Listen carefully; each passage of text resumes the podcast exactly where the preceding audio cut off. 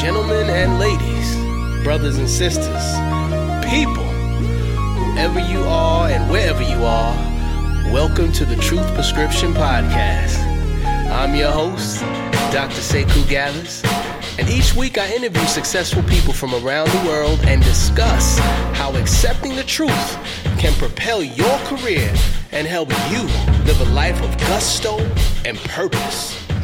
No mantras, no gimmicks, just the truth. So close your eyes and open your ears, and let's get into this. Come on. Good people, welcome back to the Truth Prescription Podcast. I am your humble host, Dr. Sekou Gathers, and we are on episode number 31, season two.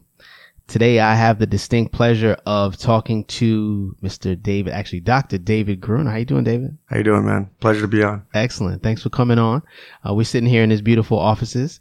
Uh, let me just give you a quick background on David. He's the managing director and co-founder of NYC Surgical Associates. Uh, he has, he's done a fellowship in cardiovascular uh, and thoracic and also body contouring. He's been featured on NBC News, uh, the CBS show The Doctors, Dr. Oz, and his practice does uh, really focusing on minimally invasive procedures, um, specializing in laser treatment for varicose veins, hernia repairs, lymphedema, extremities, and treatment of fibroids. So, David, welcome, welcome, welcome again, welcome again. All right.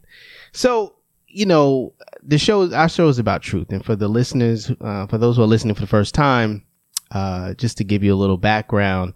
Uh, the premise of the show is that all successful people, no matter their industry, have had to go through and deal with certain truths. And it was when they accepted those truths that they were able to break through and find new horizons on the other side. So, David, you want to start with a personal or professional truth?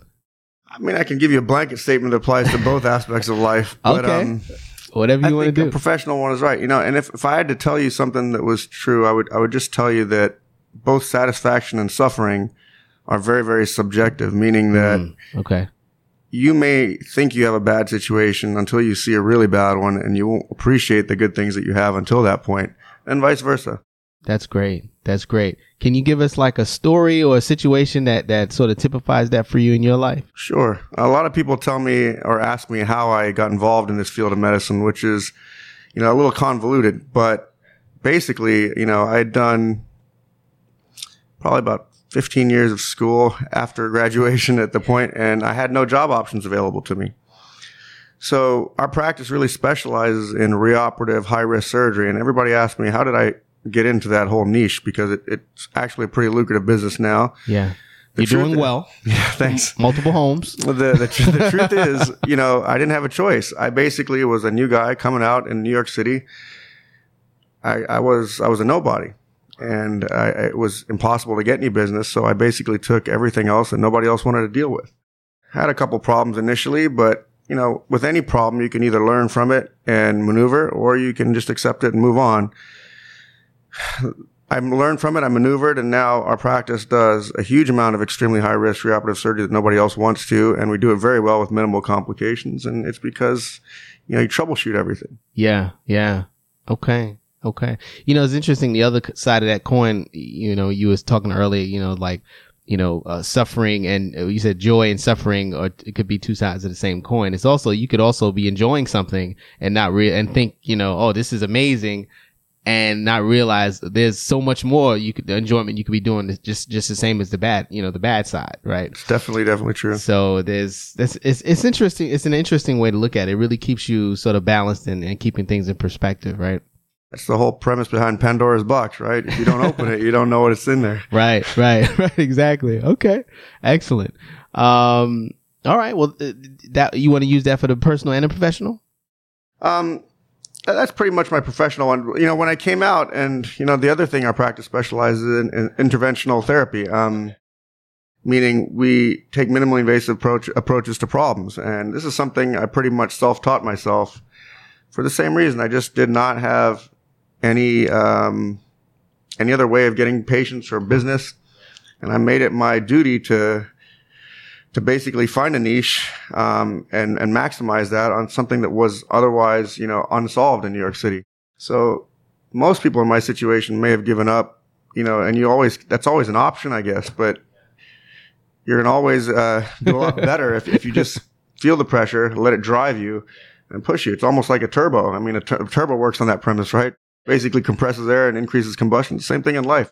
I mean, when you're really, really squeezed, you either just get squashed or you can just use that me- that that power to propel you. Yeah, and you use the power to sort of propel you. Well, it sounds like you, like you said, you didn't have any job opportunities or, or, or options, or you. I'm sure you had options, but it were probably not options you wanted to, you know, to deal with. A lot of people don't know, you know, when you come out as a surgeon, typically, you know, if you work for a group, they're not paying you that great. They're giving you crazy hours. They're making you, you know, go on call, you know, all- you know, let's say two out of four weekends and your life is basically shit after coming out of 15 years of, of a grueling experience. So, 100% right. yeah, it's uh, it, it's almost like you had two options, uh, and and you tried to you you took the one that was more risky, but ultimately more more lucrative for you in the end.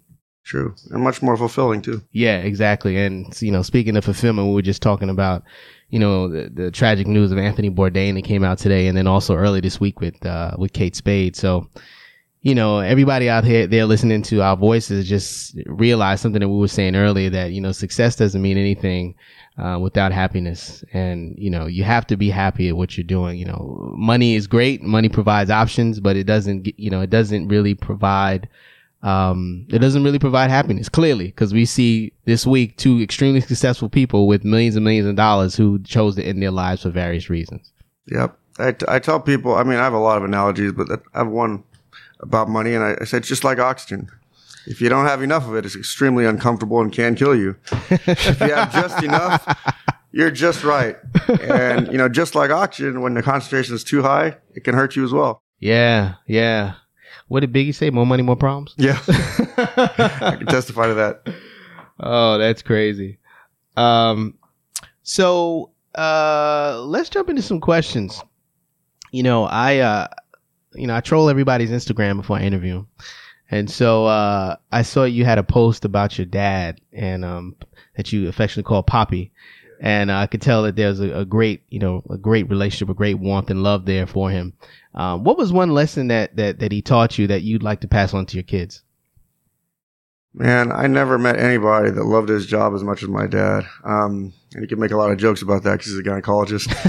but uh, but he he just, I mean, I think he more more loved his patients. And you know, I, I t- take a lot of students from anywhere from Stuyvesant to college students to medical students here. We have a, constantly rotating in our practice. Um, and we love it because it's like an opportunity to teach an inquisitive mind, but more importantly, it's an option that to, it's it's we also work with one of, um, I think, a mutual friend's uh, charities to, to, to teach un- underprivileged kids, underprivileged kids that you actually can be somebody important regardless of your background in America. And this is a really cool point about America. You know, everybody complains about the situation, etc. Like I said, it's subjective. Go live in China and then see what you say. Ah, You know what I mean? Yeah, so, but, yeah. but back to the point, like a lot of these kids, it's profound. And, and you and I probably don't realize this, but some of them just don't even believe that it's realistic that they could become a doctor or a, or an, you know, an accountant or lawyers. They, they, they, they think that they're destined to blue collar jobs, which is not the case. I mean, New York City is probably one of the most fertile grounds in terms of, you know, enhancement for underprivileged kids. You just got to channel them in the right direction. And that's really, really cool when you know that you can change somebody's trajectory even a couple degrees and over 30 years, that's a massive difference, you know? yeah, generational. Yeah. But, uh, you know, back with, with the students, people always ask me that they want to go into some field and et cetera. And, um, I said, you really shouldn't focus on the technical aspects of the field or the job, really. You should more focus on your clients or patients because that's really what you can't change. You're like, doesn't matter what the hell you do, heart transplants, it's going to get boring, you know? It just becomes mundane. I mean, me, the first time I saw a surgery, I passed out and I still have a big scar on the back of my head. And I went to the bloodiest field in medicine, you know, completely ironic, right? But I really love my patients. So, you know, you decide who you want to work with, and that's a much better, you know, decision making uh, factor, I think, than than what you actually want to do, because that becomes mundane over time. Yeah, so you you you saw the love that he had that your dad had for Yeah. his patients, and you knew that patients. was his driving thing. Yeah, no, that's that's that's a great point. Okay, cool. Um, so you all second question is, you know, you also said, you know, uh, in terms of how to get ahead, um, you decide to make a change, you do your research, you formulate a plan, and you execute, and you never look back. And you know what what what was what's the hardest obstacle uh, for, for for the people you think for making that lasting change, right? Because you can do all those things. It was a you know great sentence, was well structured, and it's like bang, put this shit on a t-shirt. You're like, yeah, I can do it, right? But what do you think is the biggest obstacle to actually making that change last for 10, 20, 30 years? making it doable in your life. Um, I mean, most most things that seem like torture become totally doable if you break them down in the right sequence or if you just train over time. I mean, nobody starts off running a marathon by starting off training and running 25 miles in a day. I mean, you run, you run a mile and two miles and, you know, it's a, it's a sequential progression. And then you have to associate it with some sort of like positive reinforcement, whether it's losing weight, feeling better, accomplishing goals, raising money, you know, I really think that if you do those two things, you make you make it a doable routine. You associate it with some sort of positive reinforcement, whether it's mental, fiscal, whatever, and that you do it over time. I mean, anything is doable. Yeah, that's great. Okay, excellent, excellent. Um, I also noticed that you like to box, Mhm. and uh, uh, you know what what principles do you draw from boxing that you use in other parts of your life? Everybody has a big mouth until they get punched in the face. No. um, Classic. I mean, boxing is. I, I like martial arts in general, but boxing is really unique because it really is the most elegant form. You know, you really it really focuses on technique. You kind of limited because I mean it's, it's really fun to kick people and stuff, but if you can't, it's like kind of like having an arm tied. I mean, you really have to just focus on technique, and it requires all. So, so me, I'm. You're probably getting this by now. I'm a little ADD. I really, and this is why I, like, like I gravitate towards surgery because it, it, it grabs all of my attention in a motor and motor uh, tasks. Same thing with boxing. Same thing with cycling. And you know, I ride motorcycles a lot for for. Cause I can't really relax unless I have something that just takes all of me. Got it. Got it. And you know, you know, if you're not paying attention on a motorcycle, you're gonna crash. If you're not paying attention to boxing, you're gonna get hit in the head. out. yeah, exactly. So there, there's a definite negative reinforcement with not paying attention. So, you know, those are things that help me, you know, break down my day. It helps. It helps focuses you. Mhm. Okay. Okay. So it's you. You like. It's almost like the the principle that it's not even a principle that you're applying. It's the fact that you enjoy doing it because it sort of helps you focus your energy. I mean, there's two, there's two reasons. It, it, it, it's, it's rewarding when you actually focus. You can't just strong arm your way into things, right? Otherwise, all these lightweight fighters wouldn't be great. Technique really counts for a lot. I mean, you ever get hit by one of those little guys, you'll know. Right. I mean, they're they're strong. Um, it's it's it's technique is very rewarding. You know, I'm, I'm a very very repetitive kind of a guy. Like, um, not really dogmatic, but you know, I like routine and organization, and especially when you can logically deduce that when you cross these objective points, that you have a logical and trackable progression because of that. And boxing is one of those technical things that that you just you incrementally increase, and it's definitely correlated exactly your focus on technique. You know, and surgeries like that, especially cardiovascular. I mean, it's extremely obvious when you did something wrong, and immediately, and and that's why I think I gravitated towards it. You Right. know, like you know, and it's very obvious when you did something right. It's it's you know, very. It's very clear I cut. guess I'm very Pavlovian at, at baseline. You know, You know, it's interesting. One of my, I think my second guest, uh, Duke Garone, um, at Real Fitness NYC. Shout out to Duke. You know, he's the first, he's my trainer, but he's the first person that showed me that made me realize that there's, there's actually a technique to boxing. It sounds crazy. I didn't know this, but, and so something as simple as like, I'd be sparring with him, he'd just be beating the hell out of me. And I'm like, dude, like, what, what are you doing to me? And then one day he just simply broke down like, well, you know, I'm telling you where to hit me. When I put my hands in a certain direction or, or I guard myself a certain way, I'm basically guiding your fists. So I know what's coming. So I just parry, I move it out the way, and then I hit you. And I was like, damn. So, you know, it's, it's, it's so simple, but yet not simple when you don't know, you know? So, we can learn a lot. I mean, I, I think all of life, with the exception of romantic relationships, because there's a clear variable in that equation, um, yes. basically is very reproducible, very predictable, and responds definitely to like you know, let's say workflow changes.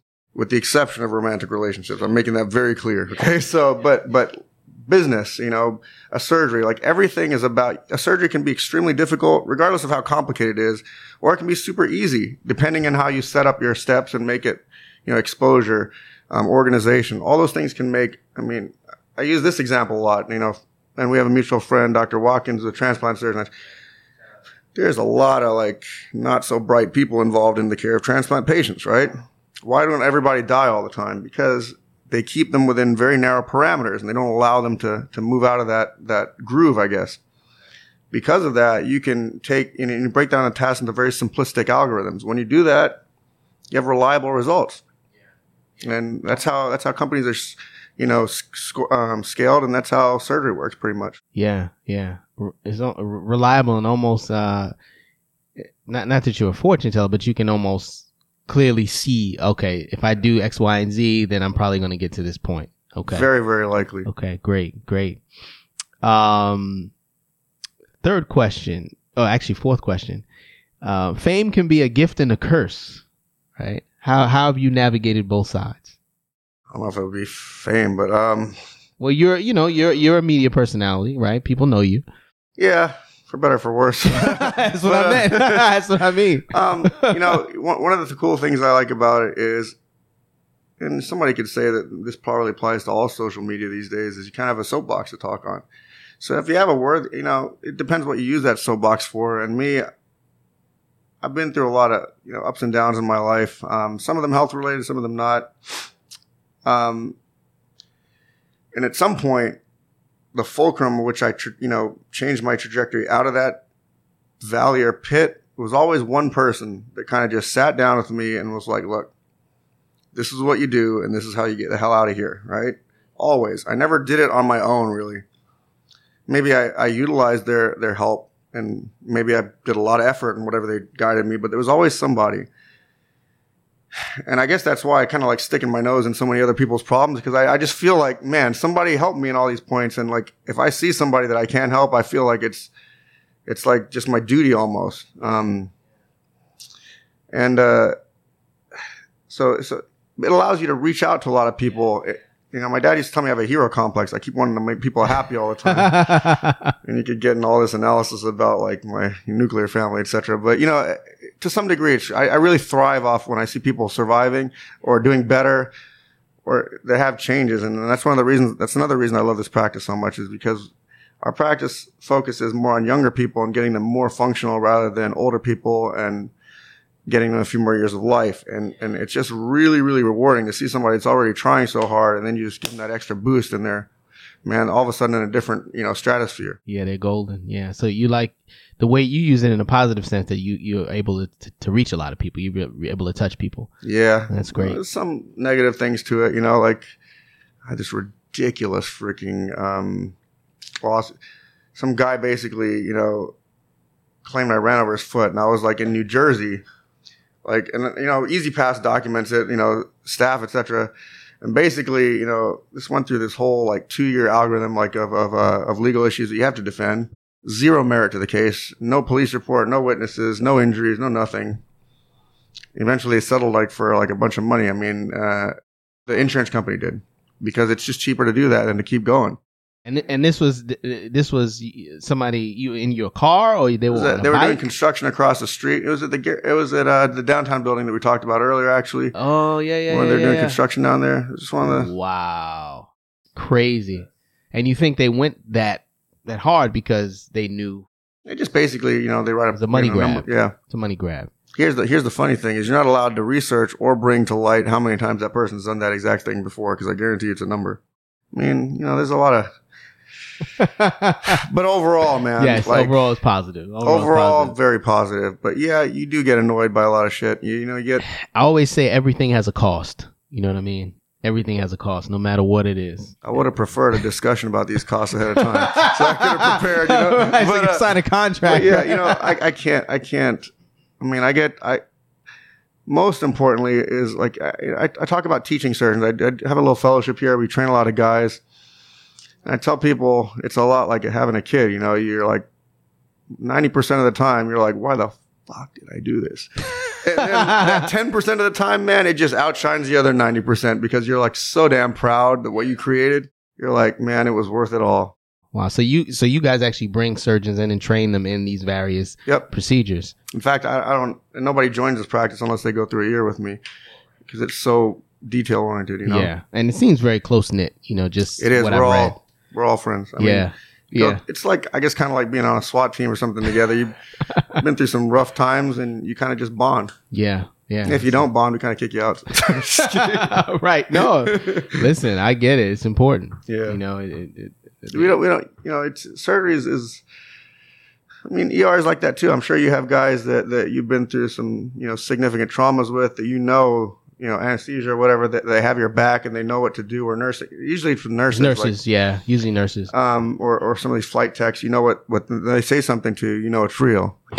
You know, we used to have this one nurse that, man, every single time the, the count for, you know, of the, of the surgical tools and all that stuff after the case was always wrong and it was never really wrong. The one time during trauma, she gave us a count that was correct. We knew something was up. And sure enough, there was a lap left inside the patient. I That's mean, hilarious. That's I funny. mean, there's, I, I got these stories forever, but, uh, yeah, that's funny. Okay. All right, let's jump into yes or BS. okay. Uh, I'll make a statement. You say yes, BS, and then you can expound on why you agree with it or not. All right. Number one, friends can be more important than family. Definitely yes. Um, I mean, I'm sure everybody's out there, but I have a very uh, socioeconomically disparate family. Um, Oh, I didn't know that. yeah, um, it's a long story, but you know, there's a lot of tumultuous stuff going on in my family, and um, some of it's egregiously bad, some of it not. I'm sure I'm not the I don't have the worst family in the world, but I certainly don't have the best. Okay. Um, that being and well, you that- loved you loved your dad, so that's oh important. man, I was super close to him. Um, super close. when did he when did he transition? If you don't mind. Four years ago, um, as of Monday. Uh, yeah, Monday. Okay, and you have a birthday coming up too at the end of the month, right? Mhm. Okay, you're gonna be four. Can I say it? Yeah, 40, uh, 42. 42. 42. Yeah. All right. God damn it. That's another F word. So, so, um, but you know what? I, I made a decision to myself about three years ago. You know, somebody told me, man, you're getting up there. And I was, I the- I got kind of stung by that. Like, uh, not like on a pride thing, but I was like, man, I kind of want to tell them to fuck themselves, you know, because, but I was in decent shape, but I wasn't. And I just, all of a sudden, I just decided that fuck this aging shit. I'm to push myself to some new level. And yes, you know, like back with the training thing, making it doable, it sucked for like the first six months because I would get up like five o'clock and I would do it and it was terrible. Now I feel almost like withdrawal if I don't do it, you know, and it's just a part of my day and it centers me. I'm mentally ready for the day. So you get up five, workout before you come in. Mm-hmm. Beautiful. Yeah. It's my only time when I'm not getting like attacked by wasps pretty much mentally. So, you know, it's, uh, it's, it's my meditation time. Okay. Awesome. Awesome. Okay. Number two. I think I know what you're gonna say here, but I'll say it anyway. Money equals happiness. Absolutely not. BS. okay. Good. like like I said about the Right, oxygen, right, man. You, right. you don't have any money, you're miserable. I mean, you need just enough to survive. But happiness is completely irrelevant. Money works like a magnifying glass in a lot of situations. Like if you're a very happy person, man, it, it can project you to new levels. You can help other people. You can do all kinds of stuff with it. It basic money equals freedom. That's a good definition. Yes, it does. Um, interesting because we're coming to that that word in another yes or BS a little later. All right, number three.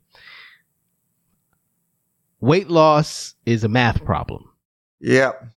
Um, I read I read is. that on your. I, I like that, so I wanted to bring that up. So Talk about that. that's definitely true. So weight loss is completely different than fitness, and they're two different endpoints, which is what confuses a lot of people, right? Um, weight loss is directly related to body mass. Um, to lose weight, you just eat less calories than you burn. Period. Doesn't matter what you do for.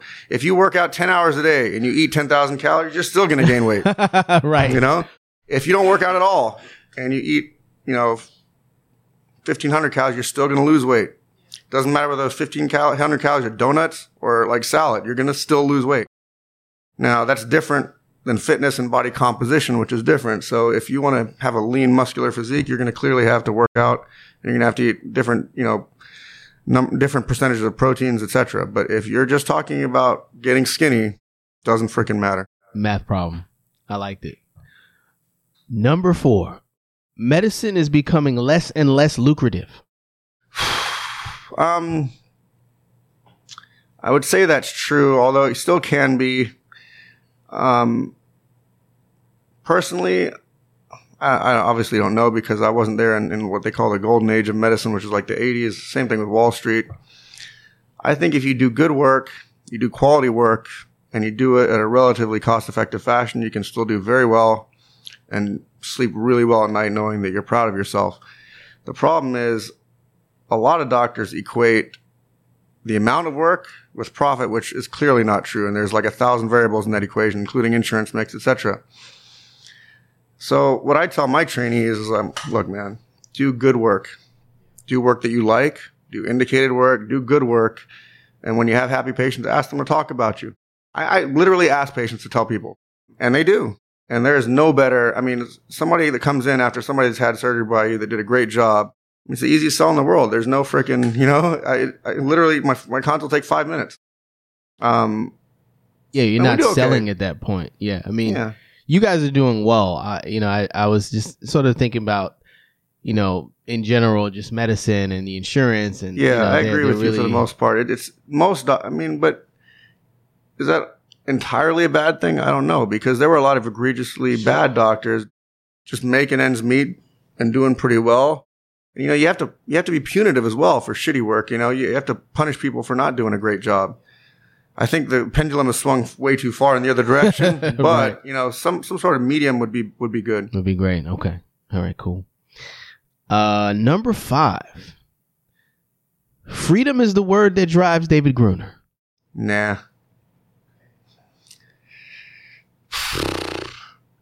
Let me think. As much as I would like to not say that, I would say um, I'm a slave to a lot of people's opinions. Now, thankfully, I've narrowed that opinions down, down over time and, and maturing to those people that are actually important versus not. I would drove myself crazy. But yeah, there's a good amount of people whose opinions significantly affect my life, include my patients, my kids. Um, and it really matters to me a lot. And it would be cool if it didn't, but it's kind of cool that it does.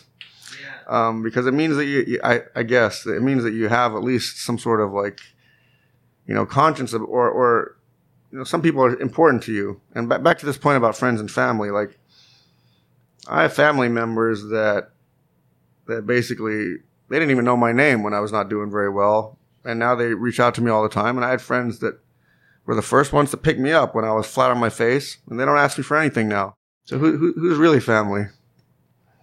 Right. You know? Right. Yeah, that's a that's a big one, even for me. Like I I get it. You know. my close friends are everything to me, and they know it too.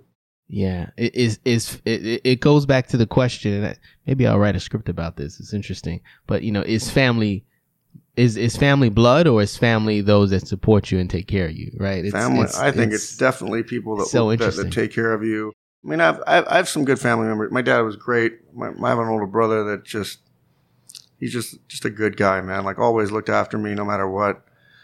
But the majority of them didn't, and you know I'm lucky. Like everybody always tells me this, and this is just an outside view. Like people that meet me there, I'm like, man, you have a lot of really good friends. I'm like, yeah, I'm, I'm lucky like yeah, that. yeah. know? It seems like it. Yeah, Yeah. So and then you know, I'm a mutual friend. He's a great guy. he's a really good So, guy. Yeah. That's yeah. So it's it's it's interesting. You know, just because you um call somebody mom or call somebody dad or have siblings, you know, how much does that really mean? It's it's an interesting question. It's an interesting question. you know, being a dad and being a father are two different things. I think you know, like you know, you know, genetically versus the rest. Right. Sperm donor versus, you know, actual participant. You know, and, and as much as as much as I, I don't like that, that mom, you know, you know, I, I'm a single parent, but um, and, and moms get a lot of of of like I guess disparate attention. Like you know, when you have a kid, like everybody goes to the mom and is like, "Wow, thank you, congratulations." Nobody ever tells the dad congratulations. You know what I mean? they do, but it's kind of like an afterthought. Yeah, Like, exactly. yeah, it's like a oh par- yeah, you- participant you're here, right? You know? you're here. Oh yeah, But Yeah, you know, and, and truth be told, man, I couldn't. Both, both the moms are just they do so much. Like, I mean, I never really understood how much work being a really good mother is because I didn't really have one until I saw a good mom with with my kids, and man, I have a whole new respect for it. Thank you. I'll, I'll take this opportunity to thank my wife for picking my kids up from school while I'm here talking to David. Thank you, honey. Man, that's the least. you know, and everything else she's she's she's done and she's gonna do. I mean, we, we always think about this, like, and I hear this a lot from, from friends of mine that are divorced or whatever, and I don't know their particular situation. Maybe maybe the mother, moms aren't that exemplary, but man, I might roll it out there to say it's just as difficult as going in our field to be a good mom, a good one. It's good to do anything well. It's hard, it's hard to do anything well. It's hard to make a great sandwich. You know, you can, everybody can make an apple know? but but uh, I mean, you know, like like it, it's that difference between. And I teach this to my guys all the time. The fellows that come in here, I go, look, the, learning curve from good to excellent is really flat. Like you really have to push so much farther. The, the difference in a, an Olympic sprinter and an NCAA sprinter is just a fraction of a second. But man, the work it takes to get there is tremendous. The difference between a Bentley and a Lexus. I mean, four wheels. It's a luxury car, but man, you sit until, that, until you drive one. Yeah, and that goes back to the whole subjective thing, right? You know, a Lexus was, was a great car. Like ninety percent of people are great. And then you sit in like this other one, you're like, well, you know, maybe not. You know, but same thing is is the situation with with with bad you know situations in life. And you know, I think a lot of Americans are way too. I don't know. I'm trying to right find the right word. Maybe too soft. I mean, we, we really have a good deal in this country. It's it's not now there's a lot of there's a lot of variables to that too. Like and with these kids, you have to point them in the right direction and show them that these options are available. Because you could be walking past, you know, an ATM machine. If you're blind to it, you're you're you, you don't really see it. And all these, it's sad, and and that's that's a huge thing that I see with with these low, lower socioeconomic kids is is they just don't know these resources are available. They don't know how to utilize them. So we try to be the interpreter for them, because I mean, you can really project them on a really good tangent. Or even if they haven't traveled or know the world to even know that, like you said earlier, go try to live in China. Definitely. If you think you have it bad here, where you can't even use the damn internet. you know, My parents are both immigrants uh, from, you know, I. Where, you, where, where immigrants from where? Mom Brazilian, the dad's German. So, but, uh, man, there's some really bad situations. And my dad came here, um, you know, post World War II. He was, a little older. Um, he came here uh, because Germany was basically in socioeconomic despair. You know, a lot of people don't realize this, but even for native, non-Jewish, non-Nazi Germans, it was terrible. I mean, wars. My dad's family lost everything. Um, they were destitute, um, and they had no money. And uh, he he came to America because the economy was booming at that time. You know, the the, the Roaring Twenties, uh, the, the Roaring. Uh, you know, the Roaring Twenties, and basically he he came here to, to, to, to, make some money and go back to Germany. He was only going to stay here for a few years. Stayed here for a couple of years. Wife wrote him a Dear John letter, and he just ended up staying. I mean, but you know, he would probably have never have gone in that tangent and been successful and gone into this illustrious field. You know, you know when he came. You know, as you know, residency changes in terms of competitiveness depending on the, the, the market. So when he first started here, he went into psychiatry because you know gynecology is very competitive, and then he shifted to gynecology later. And he used to always joke with me. It should be it should be mandatory to, to, understand women, you know. But um, but he, he life throws you all these curveballs, and you can either sit there and appreciate it and, and figure out what it's trying to teach you, or what you can what you can make out of it, or you can sit there and complain. Yeah, bitch and moan. Yeah. Yeah, that is that is a truth prescription for sure. Thanks, man. Yeah. Um, number six. Miami has more culture than New York. Nah. Has more Hispanic culture than New York. and I love Miami, man. I know I mean, you do. There's something, I'm a very warm person. I, I, mean, I'm very borderline uncomfortably open, I think, for most people. Um, but that's me. I mean, what you see is what you get, and and that's a, the vibe down there. I like it. But New York has like, I mean, Queens is home to something like 148 different cultures or something yeah, like that. Yeah, that's a great. That's crazy. Yeah. Do you think you ever moved moved to Miami? Permanent. You can't get anything done there, man. It's just. but that's the case with any place that's relaxing. You know. yeah. You can't get anything done. That's why it's relaxing. Number seven. Marriage is not necessary for love and commitment. I think that's true. I'm not going to give you my specific quote about that, but we can do it off the air. but, um, you know, marriage is marriage is an institution, man. It's a way of, of, of, of kind of, I guess, cementing something publicly.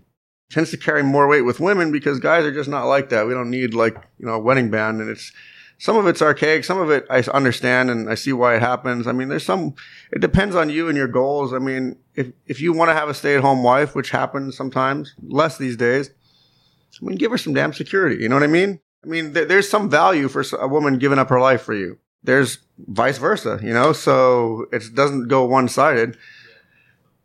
Um, the problem is humans, the natural tendency of what we have, like I said, about subjectivity and suffering is to take things for granted when they become mundane. And there's something unconscious with us. Once there's like some legal commitment, you're like, oh, I'll just get fat now. I'll do this. And you take it. I don't even think it's conscious. I think it's honestly just, it's just something in human nature. But, you know, maturity is, I think, the, the definition of maturity is the insight to see your shortcomings, know that, and maneuver around it. Yeah. Yeah. Accept, accept it yeah, know it, accept well, not it, just and accept it, but move around put it, yeah. in like put in some sort of like you know that you know changes to to to prevent them from causing the same issues in your life. Just the same reason, just the same way we were describing workflows in terms of surgery, etc. I mean, you can either keep repeating the same mistakes because of your lack of insight or lack of decision to do something, or you can change. And I definitely think it's possible to have a totally, you know, happy marriage. Um, but it's difficult. Will David? This is not a yes or BS. This is just a question. Will David Greuner get married in the next ten years? Plead the fifth. Good answer. all right, all right. Well, that's all I got, David. This was fantastic. Um, tell the people how they can reach you on social media and anyone that's listening that's interested in becoming a patient, um, how they can, you know, contact your office. Um, the easiest way is on the website, which is n- www.nyc, like the city, S-U-R-G-I-C-A-L dot net, nycsurgical.net. Um, uh, or you can reach us, um, on Instagram at NNYC Surgical is the Instagram tag.